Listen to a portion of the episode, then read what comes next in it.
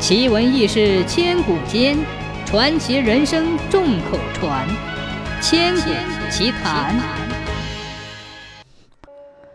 康熙八年，王致和进京赶考而名落孙山，身上的盘缠也用光了，便落难在京城的安徽会馆。王致和的父亲为了维持生计，在家里开了间豆腐坊。打小，王致和就跟他爹学手艺，边学手艺边刻苦读书。有一年夏天，豆腐做多了没有卖完，自己吃又吃不完，扔了又怪可惜，弄不好夏天还会发霉。正在没辙的时候，他想起家乡做腐乳的法子。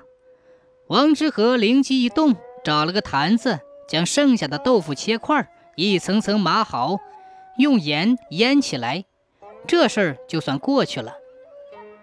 天长日久，王志和还是边读书边做豆腐生意。有一天，他忽然想起腌的那罐剩豆腐，连忙把罐子找出，开盖一闻，嗯，一股臭气喷薄而出。定睛一看。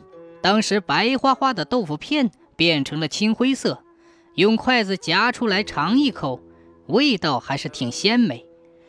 于是便送给邻居品尝，街坊邻居也是称赞不已。就这么，王致和的臭豆腐就传开了。